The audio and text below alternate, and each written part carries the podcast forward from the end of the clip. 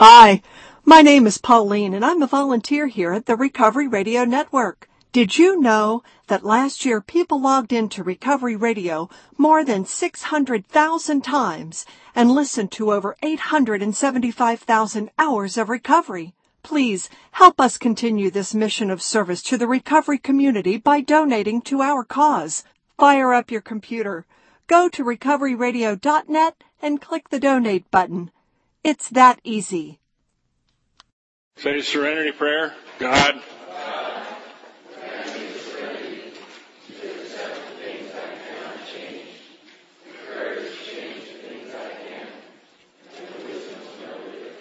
All right, I'm an alcoholic. My name is Keith.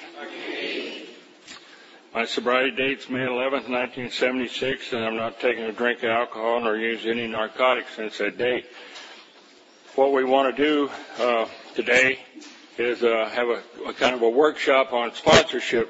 Seems like there's a lot of questions and there's a lot of uh, uh, different representations of sponsorship and different. Um, there's newcomers and old timers involved with sponsorship. Our home group is pretty much uh, uh, founded on sponsorship, so it's a it's a common thing.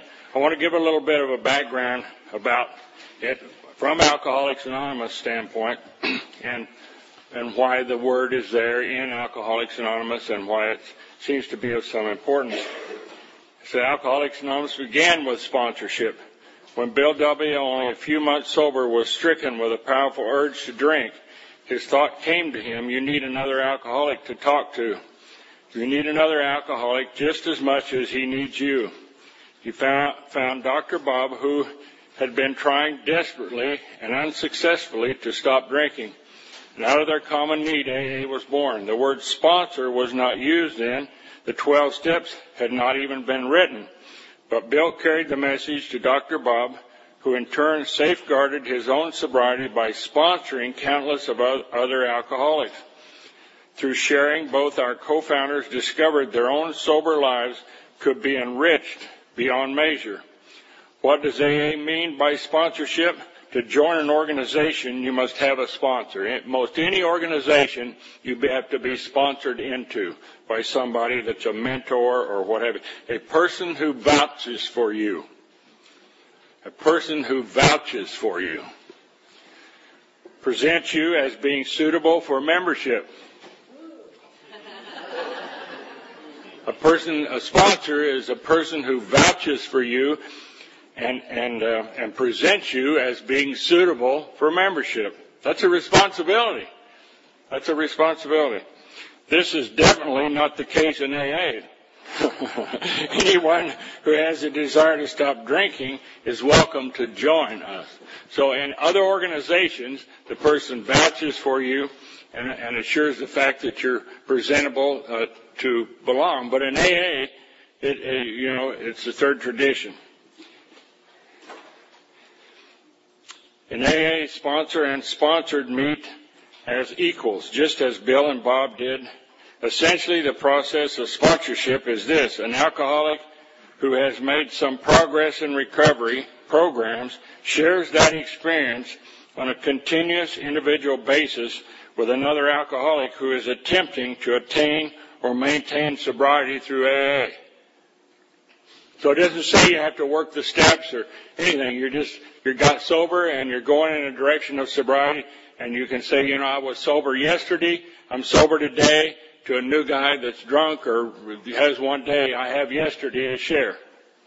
When we first begin in AA meetings, they may not feel, they may feel confused and sick and apprehensive, although people at meetings respond to our questions willingly.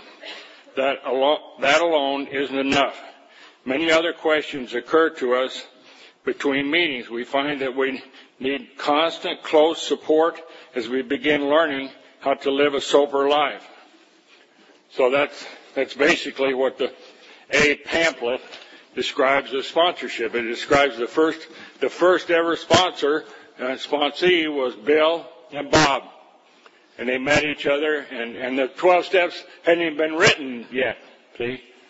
And so, uh, it goes on to say sponsorship can also mean the responsibility the group as a whole has for helping the newcomer. In other words, a group can sponsor a newcomer. Today, more and more alcoholics arriving at their first AA meeting have had no prior contact with AA. They have not telephoned a local AA group, intergroup, or central office. No member has made the 12 step call on them. And so, especially for such newcomers, groups are rec- recognizing the need to provide some form of sponsorship help. In many successful groups, sponsorship is one of the most important planned activities of the members. Sponsorship responsibility is unwritten and informal, but it is a basic part of AA's approach to recovery from alcoholism through the 12 steps. So it, it essentially says that Bill and Bob were the first sponsor and sponsee. It essentially says that what uh, group can sponsor the newcomer or active group that has sponsorship and essentially says that what you're supposed to guide them, you're supposed to have worked the steps or gone in the direction of the steps in such a, a way that you can pass that on. Pass that on. It doesn't say anything about uh, to be a sponsor, you need to be a banker or a pimp or a lawyer or a, a you know know about divorces or bankruptcy or uh, uh, you know or unrelated sexual experiences.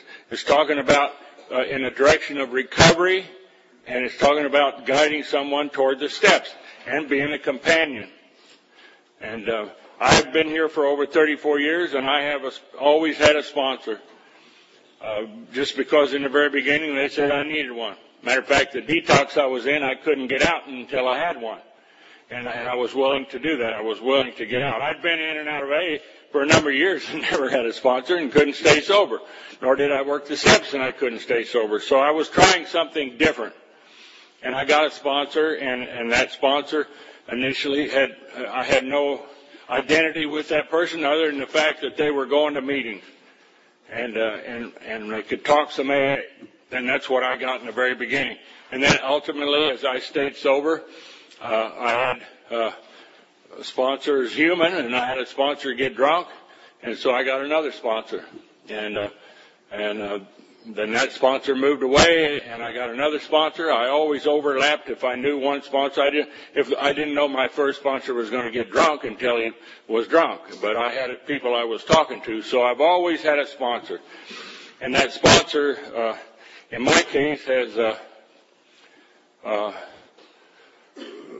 kind of a teacher, kind of a mentor that I went to with things. Uh, I did. They didn't always align with what my problems were. They didn't always have experiences, but, but I always had a sponsor. And, and to me, the sponsor, uh, to me, was somebody that I could confide in that I was hurting. Uh, that I didn't, my ego didn't have to act like I've got my you know, everything together. I can go to this person and say, you know, I'm, I'm angry about this. I'm, uh, uh, this is causing me pain with my daughter. It's causing me pain. Not that the sponsor was going to give me direction about my daughter, but I could tell somebody that it was bothering me. A confidant. And I developed a relationship with a sponsor in, in new sobriety, a relationship with another human being, with, with a sponsor before I could go back and have a relationship with my wife, who I've been married to for, we've been together over 15 years. So we had a lot of resentments between each other in, in new sobriety, and so I had to develop a relationship with a sponsor. And then actually, my sponsor gave me some, he pointed a newcomer to me and gave me a newcomer to work with, and I developed that relationship. I wanted to do it. I developed that relationship with that newcomer because my sponsor said to do it, and I wanted my, my people pleased my sponsor. I wanted approval from my sponsor, and so I did what my sponsor said, and then I got a newcomer, and then I developed a relationship with my wife and my daughter. There was too many resentments between my wife and I over the years and years of drinking uh, for me to go work on that first. I had to work on getting sober, staying sober, confiding in a sponsor, and then sponsoring somebody. And uh, in, in the early days, in the early days of my sobriety, the guy that 12 stepped me was my first sponsor. That's the way it was. You didn't get to pick one, the guy that 12 stepped you was your sponsor. And you knew it. And he said it. And when he checked you into a detox, he told the detox, I'm his sponsor. I'm sponsoring him into detox. So, so that was, it was never a question to me. It was already done. It was something that was already done. Uh, as I went through, went on through sobriety, I worked the steps and I was a liar and a cheat and a sneak. And so the first time I, I worked the steps, it was all, uh, lies. you know, and I told things, uh, exaggerated things, trying to impress or belittle or or whatever I thought. I had no idea. I was feeling it out. So the, when I first did the steps, but the sponsor said, "Do the steps. I don't care whether you you do them perfect. Uh, just do them." So I did them. And then later I went back to a sponsor and said, "You know, I lied about all that stuff. I need to do this again." And then later I I went back and said, "Oh, I lied about." The thing was, I lied about all of it, and then I lied about half of it, then I lied about 25% of it, then I lied about 5% of it, and then I, I lied about 1%. I held out the last little tidbit until I was six years, four months, and three days sober, and then I let go of that. So it was a process of uncovering, discovering, and discarding. Uh, but I had to have a sponsor that would allow me, okay, what now? Oh, all right. And, and they didn't make a big deal about what I said. Well, I lied about that. Or that wasn't true. Okay. Now, where are we? Stay focused. But uh, you, you I couldn't do it perfect. I was an imperfect person. But I had to have a confidence. I would ride with my sponsor, and while we're going down the road, I would do, you know, drive-by things with him. Know, what about, you know, you know, I do, you know, and my sponsor would do that knee-jerk, like, what was that? You know? and there would be other people in the car. Then it dawned on me, I'm riding with these people and I'm talking in the car. Now they all know. So when we talk about all the confidentiality, you know, people say, well, what if I tell my sponsor this and he tells somebody else? Well, what if you tell your sponsor and then you tell 30 other people? See? There's very few real, real secrets that, that are really mind-boggling secrets that you need to have 110% confidentiality, and that being the case, you should go to a priest. But most people, in my experience, the people that have a secret, they tell me, now don't tell anybody. And so I'm standing there and they're over there telling the other guy, I'm going to tell you this thing, but don't tell anybody. Then I'm going to go over and tell that person, but don't tell anybody. And, and then they come back to me and say, how come you told everybody? I didn't do nothing. I watched you do it three times in an hour. See? What we have and what we share as our past is what we're going to share to the newcomer once we start sponsoring them. That's what our past is our greatest asset. So, so I've had a sponsor all through the times. The thing real quickly is that I've grown and I've changed because of sponsorship and because of being sponsored. When I ask somebody to sponsor me, I ask them to pay attention to me, basically. Will you help me? Which means, yeah, I'll pay attention to you. If there's three people standing there and I sponsor one of them, I pay attention to the one I sponsor. I see how, what he's doing around other people. In other words, I ask a sponsor to sponsor me, which means he said he'd pay attention to me. See? And when I asked, somebody asked me to sponsor them, then I said, yes, I'll pay attention to you. Just pay attention to them. Just watch them. See? When a guy's asking me to sponsor him and they're buttering me up and say, will you help me? And, well, I really, you know, you're the only one can help me and can you help me? And oh, he's buttering me up because he wants me to help him. I don't judge him by the way he's buttering me up to ask me to help him. I judge him by the way he treats other people in the room after he walks away from me. Because he's buttering me up to help him. He's people pleasing me to help him initially. And then if he's treating everybody else like crap, pretty soon he's going to treat me like crap. See? As soon as he doesn't need me anymore, then I'm just like the rest of them. See? So I learned. And, and what I want to say real quickly is the way I sponsored when I had three years is not the way I sponsor at 33. The way I sponsored at 10 years is not the way I sponsored at three years. The way I sponsored at 15 years is not the way I sponsored at 20. The way I sponsor at 25 years sober is not the way I did at 5 years sober. The way I sponsor at 30 years sober is not the way I sponsor at 34 years sober. Because I'm changing.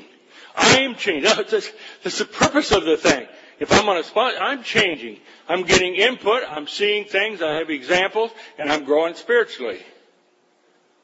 And I can see this. I, I, have, I have documented. I have, I have affirmations of the way I sponsored when I was 3, 5, 10, 9, 15, 20. I've always sponsored people, and I can see how I changed by looking at the difference in me. Initially, I thought I had to control them. And at five years, I found out I couldn't, so I released them. At 10 years, I needed them because of what I was going through, so I grabbed them and held on to them, and I didn't care if they grew. They were holding my ship up. At 15 years, I'm going through new things, and I can share new things with people, but they're all five years sober or five days sober, and they don't identify with what I'm going through at 15. So I have to get back and I have to sponsor people the way they are. And at 20 years sober, it dawned on me that I only sponsor people with 10 years sober. And, and what that has me doing is a career planner, a, a marriage counselor, a banker, because the people that have 10 and 15 years sober have different problems than the people with 5 or 10 days. Now I'm only sponsoring people with time, and they have quality problems and they're asking quality questions, and I'm 20 years sober, and all of a sudden I'm a guidance counselor, I'm a, I'm a, I'm a, a cub ma- a scout master, I'm a teacher, I'm a, should I go to college? Should I get married? Should I get a divorce? Should I have an abortion? Should I do this? And, and it dawned, that's the sickest I have ever been. And it dawned on me, I have to go back and get newcomers to work with who are fresh and quit trying to be a guidance counselor for a bunch of idiots that character defects are just running wild. At 10 years sober, these people's character defects are running wild and it's driving me crazy. You have to get out of the way and let them hit the wall and surrender again. See? And so at, at 25 years sober, it was a milestone and, and so I had a pretty good cross section. Had people with time and people with newcomers. At 30 years sober, I had all of a sudden I'm back with a bunch of people that have time. See? My life is busy, things going on in my life, don't have newcomers. But four years ago, when I went, over, when Sue and I went to Vegas, I put myself right back in the step houses. I got back in, in the basics with newcomers, in there working with newcomers, so that I was down in the trench again. And consequently, the people I so sponsor now with 20 to 25 years are all up here with all these problems or none. One of the, when you sponsor people with 20, 25 years, they get this idea that they don't have any problems. It's scary. It's scary. Whenever you see the newcomers down here getting drunk again and drunk again and drunk again, you're trying to help them, but the people with 20 plus years are all, so I sought the answer for that. The answer for that is right here in AA Comes of Age. Dr. Tiebout. As I have already stated, the fact of hitting bottom to produce a surrender which cut the ego to size was evidently fairly soon. The alcoholic ego must be smashed irregardless of the length of sobriety. The alcoholic ego revives itself. The alcoholic ego revives itself. And, and, and, and, and Chris is not on the same going up as Reuben or Paul or Dan. These guys have 20 years of sobriety, but the, what happens is you get time, the alcoholic ego revives itself. They're not getting drunk and having these surrenders anymore. They may be going through divorces or whatever, you know, some things that you have, if you get stuff and don't know how to handle it and you lose it, but what is happening is the alcoholic ego is reviving itself. I mean, you can see that, you can see that down with a newcomer. We had a question there. Said, do you still need a sponsor after you're a year sober?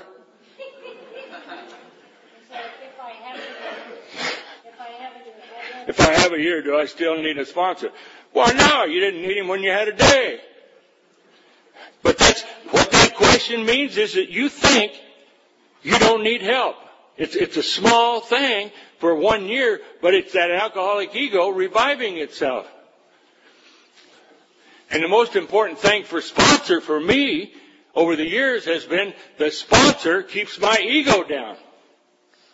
The sponsor sometimes will do things that he, he hits a wall and goes bam, and I see it happen to him and I think, oh my God, and he's been giving me, you know, guidance and he, he's not doing it and he's bam, and it scares me and puts me back in place. I can hit a bottom by watching you hit a bottom. See? And the important thing is, is that uh, it says, my second finding that surrender is a disciplinary experience. A disciplinary experience.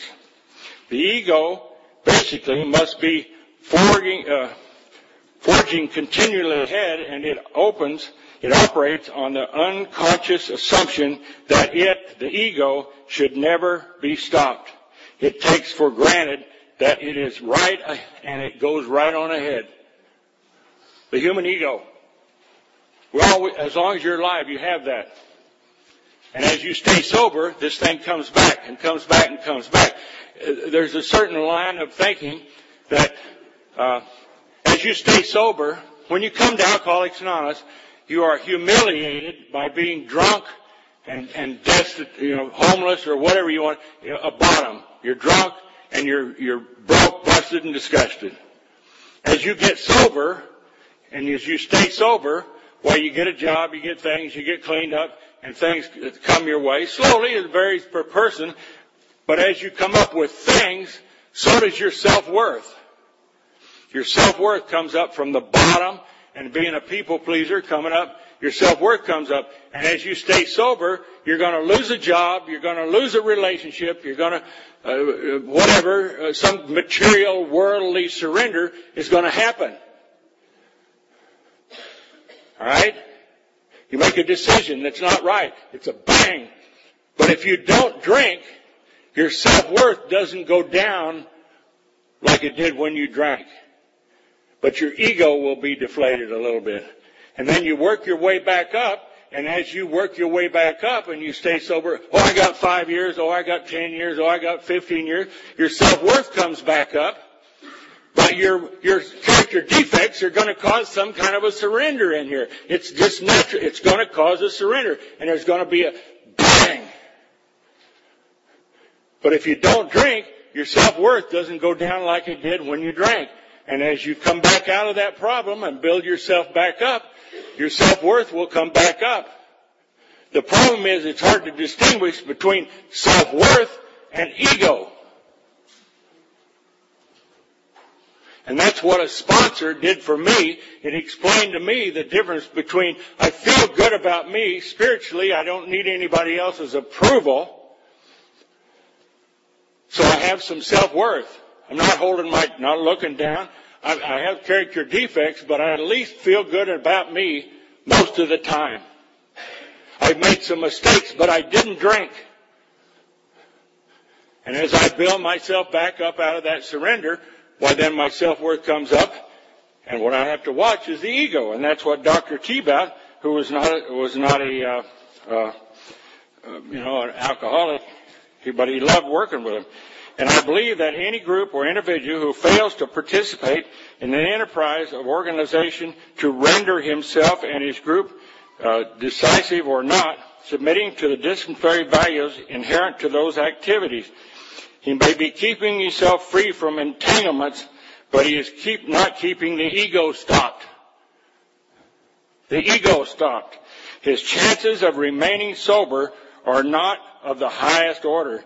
His already going it alone and may be needing another miracle which may come as a drink.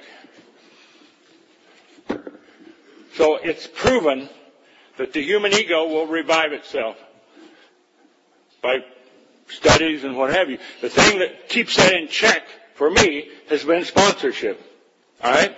So quickly I want to give some, how do you support someone you sponsor who is making a decision that could be detrimental to their recovery. Like I said, if you ask me to sponsor you, which means I'm going to watch you, then my responsibility is if I see you doing something that I think is, I mean, this is the whole thing. If I see you doing something that I think is going to be detrimental to your sobriety, I'm going to tell you. Not stop you, I'm going to tell you. You asked me to sponsor you, and I'm watching you do this, and you're, whatever it may be, I'm watching you do this, and it appears to me, based on the fact I've been paying attention to you, I've been doing my job, it looks to me like you're in trouble. I don't have to say that 20 times, because I've got a life. But my responsibility is saying, it looks to me like you're in trouble, Slick. Now, if you wanted to use that or not, it's none of my business. And I'm not going to lose any sleep over it. I'm just going to simply do my job. Can I say something that I see and I am not being asked? Can I say something that I see and I'm not being asked? As a sponsor, you see your sponsor doing something. Or if I see you doing something you you asked me to sponsor you, then I'm, if I see you doing something, I'm going to tell you. That's my job. What do you want from a sponsor? I asked Rob that one time, and he gave me two pages of stuff that Jesus Christ Himself couldn't have. I said, "Holy shit!" I said, "You want me to do this?" I, boy, I feel sorry for Marie. yeah, yeah, yeah. What is the purpose of a sponsor? Eh, it's a mentor. It's, it's somebody to pay attention to you. It's a teacher. I've learned more from my sponsors about what not to do than I have what to do. Because if I ask them to sponsor me, I am judging them everywhere they go. And they're supposed to be watching me. Say at this point, because sponsors are human beings too. Well, this is something Sue and I have to say to each other all the time. A sponsor is a human being too. And I know that gets lost, but that's very important for us to say that so our egos don't think that we are ruler over these people's lives. Do you have to work the steps to sponsor and how much time do you need to be a sponsor? Hey! What did I read? You got a day, you get another day, and you work with a guy with one day, you got something. They say? I lied and cheated and, and, and connived about my fourth step and fifth step till I was six years, four months, and three days sober. What do you want? The point is, I was doing something. See? There's God in this. I, I always, I, I, just cringe when I go to these meetings around places and they say, "Will everybody in the room hold their hand up that will be a sponsor?" I thought, "Where's God? Is His hand up?" I don't hold my hand up there because I believe God's in this. It always, God has always been in my choices of a sponsor when I asked. And God has always been in my choices of sponsor when I changed. And six of them, God took them. They died. I had to change sponsor because they died. Wait a minute, you're leaving me alone. Bye. I'm going to heaven. I'm going to be meeting in the sky. Well, what about me down here? Well, get another sponsor. I've given you all I can.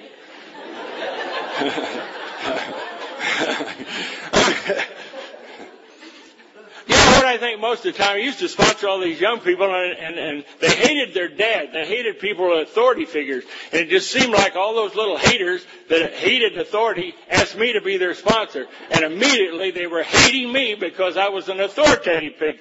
I was a, a father figure. But I'm an alcoholic, so I can take it. Hit me with your best shot. I'm not your dad.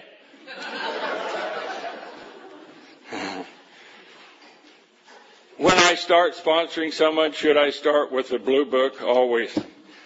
I don't know if you got one. I mean, it's a good place to start. Sue and I are talking about it right now. And this is something that is not happening in these groups right here in this room. I'm not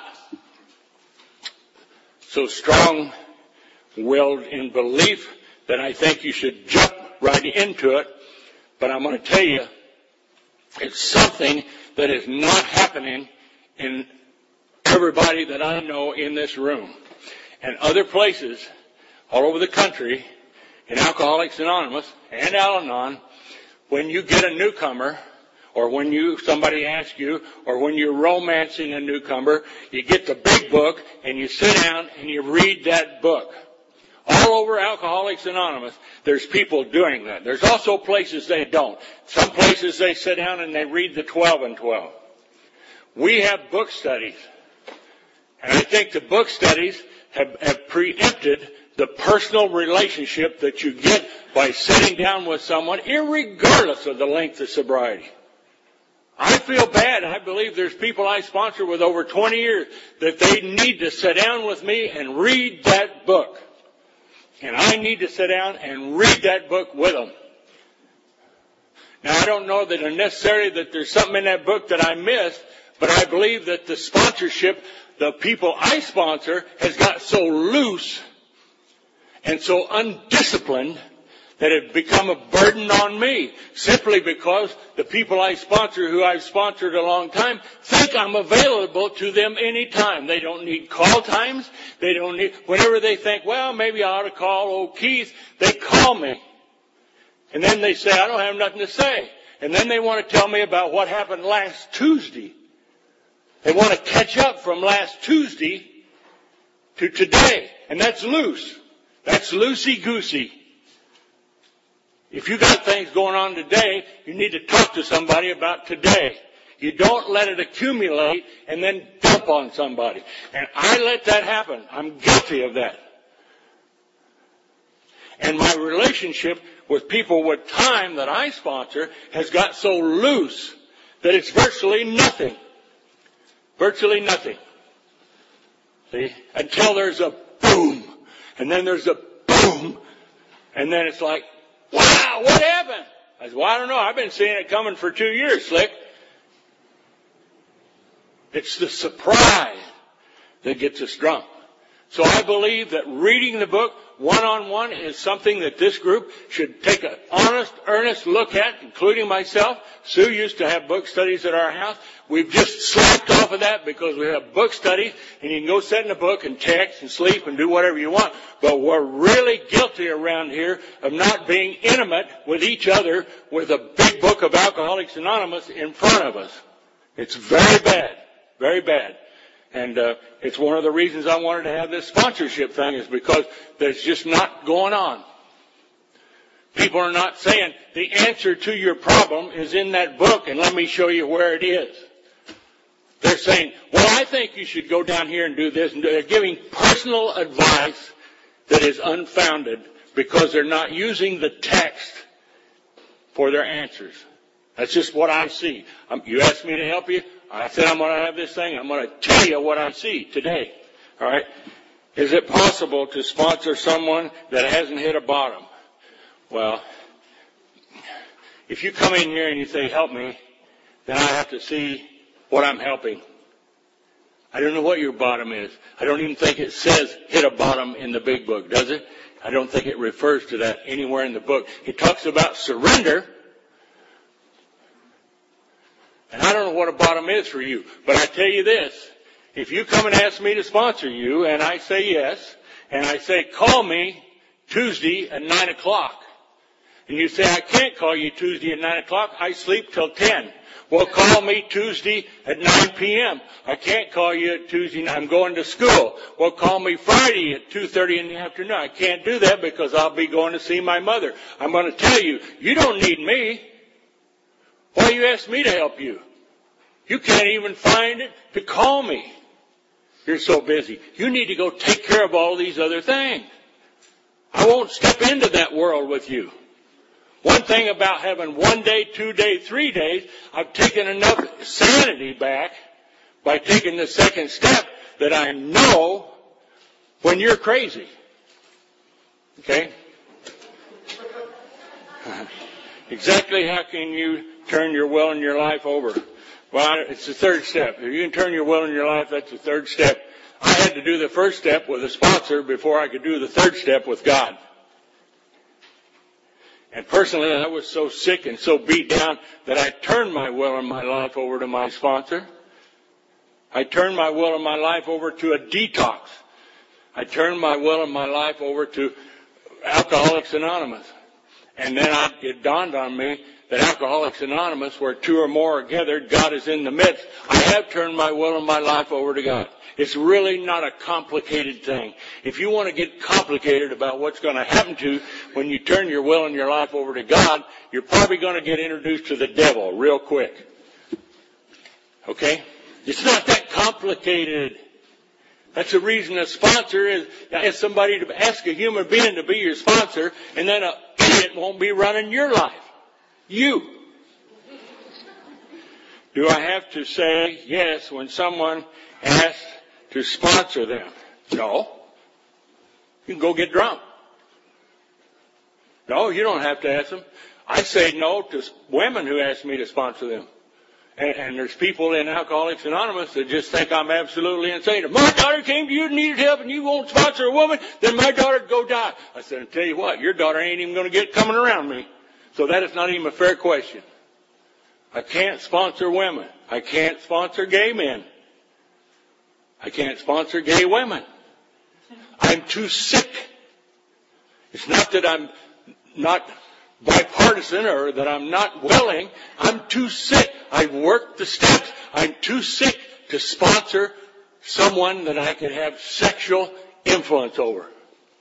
I'm too sick to do that. And there are people who do and who can, but I'm too sick to do that. I have a couple more real quick. How do I know if, if and when I need to make a sponsor change or let go of a sponsee? How do you know? When it's almost, it's not. Sponsor gave me that. The sponsor told me that. And later on, when I fired him, I said, anything that's almost, I'm going to give you some of your own shit. Anything that's almost is not. And I'm gone. So he gave me that when I walked in, and I gave him that when I walked out. And that's the answer now. Anything that's almost is not. That even pertains to a marriage. Sue. There's another one. One more? Okay. Sue, I want to give Sue time.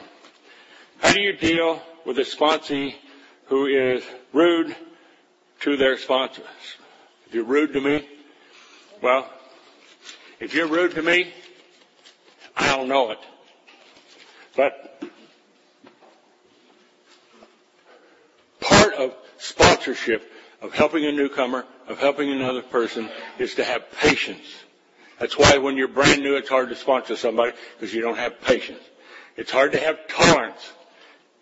And part of love, love is patience, love is tolerance, and, and I have to understand that that's a sick person, that's a sick person, and what they're doing, at least they're running it up towards me, not their wife. Many times have I had sponsees who would just rant and rave on me, and I would sit there and listen to it because I thought, thank God they can ventilate on somebody, and they're not doing it at home. So you have to distinguish that. But I will tell you this, and Sue and I have talked about this, and she'll talk more about. It. I have sponsored people who get some years of sobriety, and like I say, they start judging me and they start taking my inventory and they start doing these things. And so I've always had an open door policy. If you have resentments against me, be big enough to put them on paper on a four column and give them to me because I'm big enough to read it. You may be right. That's part of sponsorship. If I sponsor you and you get resentments against me, at least you've gone through the steps so you can do a 10 step on me, write it down, put it in a four column, and say I need to sit down with you and give you a resentment, and give it to me, and it's me. And I will read it, and I will observe it, I will study it, and if you're right, I'm big enough to say you're right. I need to change. But if I read it, then you have to listen to my side of it. You have to, if you got, if you're big enough to bring it to me, I'll read it. You may be right, but I'm going to discuss it with you, and you're going to listen to me. Now what that has done, not, it doesn't happen all the time, but it does happen. And what that has trained me about is that I'm human too. I have feelings too. You can hurt my feelings too. And if I have done nothing but try to encourage you to stay sober and improve your life, and you come to me, written or not, with these resentments, telling me what's wrong with me, that I'm the bad example, and that's why these people are doing that, it hurts my feelings that you feel that way. And if you're wrong, it hurts my feelings. And when it hurts my feelings and I'm your sponsor and you've done that to me, I'm not going to give you the same amount of time I did before. I'm not going to give you the same amount of consideration I did before. I'm not going to give you nothing because you feel that way about me because you hurt my feelings and screw you, Jack. You go somewhere and get well. I'm a human being too. If you tell me you're going to call me and you call me and you call me and then you miss five days and then you call me and you think I'm going to be there, let me tell you something slick. I done forgot you three days ago. You can't just go over to the wall and plug into me like you can a fan over there. I'm a human being. I got things going on in my life and I sponsor other people. And the ego gets up to where they think the sponsor is supposed to be available and above the law and unflawed. You're wrong, wrong, wrong, wrong. And that's a very, very wise thing to learn when you ask somebody to sponsor them. They're not your slave. They're not your banker. They're not your pimp. They're a human being. They have character defects. And you can hurt our feelings. And when you hurt our feelings, let me bear witness. I will remember it.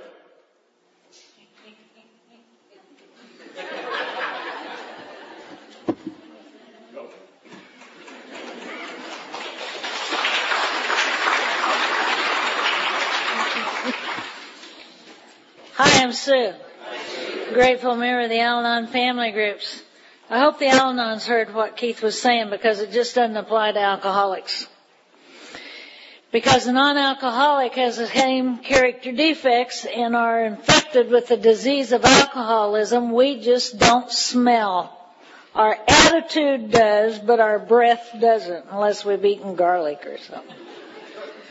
Uh, and we can have stinking attitudes. And, uh, know, when I got here, I was told that there is absolutely no growth without sponsorship. And I wanted one because I was competitive with other newcomers in my group because they were getting better and by gosh, they weren't going to outgrow me. And they had one of those things and I wanted one too. And I asked uh, Elsa Uh, Elsie Quintard to be my sponsor, and she was one of the hardest women in Al-Anon at that time. And she laid down the deal for me of what to read in the morning when I first got up, look in the mirror and say, I love you, do the third step prayer, the seventh step prayer out of the big book, read on awakening out of the big book, one day at a time, and add any other prayers that I wanted to when, after I did the third and seventh step prayer. And I still do that. Look in the mirror after all of that and say, good morning, Sue, I love you. I still do that over 34 years later and I still pass that on. And she has, uh, she passed on, well, she wasn't my sponsor. I had her as a sponsor for the first four years of my recovery. And I still do that because she gave me the basics. She took me through the steps, had me write them. She told me what to do and what I couldn't do. And if I didn't know what to do, I questioned myself. I called her. I know there's people in here that their sponsor doesn't have a clue what's going on with them today. I have no secrets from my sponsor. I never have. I've had four sponsors. It says you know, how do you know when to change sponsors? Well, when you're not getting the answers for growth. Not when you're pissed off at your sponsor because your sponsor told you something you didn't want to hear. When your growth has stopped. or when your sponsor's growth has stopped and they're complacent as hell, it's time to get a new sponsor. And uh, the second sponsor I had, I got her because she sponsored a lot of people. She did not have a sponsor when I asked her to sponsor me. And I said, I'll give you a year to get a sponsor. Because I liked the way she worked with others. Because Elsie Quintard, my first sponsor, was old. I was 32 years old, and she was running around with uh, Ruby, Texas wife, and they're all, they all were in their 60s to 80s. And I'm 32 years old, and I'm starting to act like an old woman, and I'm not laughing, I'm not having fun. And so I see another group. And they're a bunch of women my age, and they're laughing, they're having fun, they're doing the deal, and they're going through the steps, and they have a, a step panel they're taking everywhere, and I wanted that because it was growth. It was growth. I was looking at more growth for me and learning how to do new things because the older ladies that I was with were not looking for newcomers. And I'll tell you what, if you don't have newcomers in your life, you're stagnant. My personal growth will stop if I'm not working with a newcomer. It doesn't matter. I have women that I sponsor that have time in this program. Just sponsoring people with time will make me complacent and stagnant. I constantly have someone in my life who I'm taking through the steps. All the time. I'll tell you something that's real spiritual this weekend. I went to Texas. I was in San Antonio. And, uh, the lady that was my hostess was leading the meeting Friday, uh, after I got in, she got a phone call and the lady that was supposed to read at the Al-Anon meeting that I was speaking at had to cancel because she had a family situation come up she couldn't ignore. And so she's hangs up and I don't know who I could get to read. And I said, you know what? Libby from Austin, Texas is coming here this weekend. And Libby came to this group in Anaheim, California last September. And Libby called me and said, I'm going to be there and I'm going to have some ladies with me. And I said, let's ask Libby, by God. She's a newcomer. It'll tickle her to death. And so Libby shows up and, and this girl asks her and, uh, she gets over there. Libby's got six months. She said, Sue, this is my newcomer. This is my new sponsoree. Her name's Nada. And she has six weeks. Oh, Jesus Christ. She said, I don't know what I'm doing. I don't like the meetings. I don't know where I'm going. But I asked her if she doesn't want to do it and doesn't want to know where she's going to come with me. Isn't that great? Isn't that great? And uh, and she said to me, "Look at me, Sue. I wore a skirt."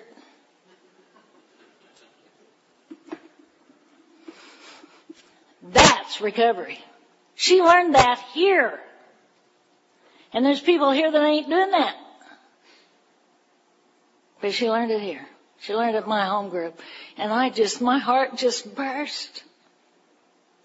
And then she had another lady with her that had 27 years in Al-Anon. Her sponsor's 85 years old and getting ready to die. And, and, uh, she came up to Libby before the meeting and she said, Libby, don't get up there and cock your head and do your shoulder like a cutesy little girl. Stand up there like a woman with your shoulders back, your head up, and make Sue proud of you. And Libby goes, okay. And she got up there. Hi, I'm Libby. And my home group is the Godwana group in Anaheim, California until I find a group that I like in Austin, Texas.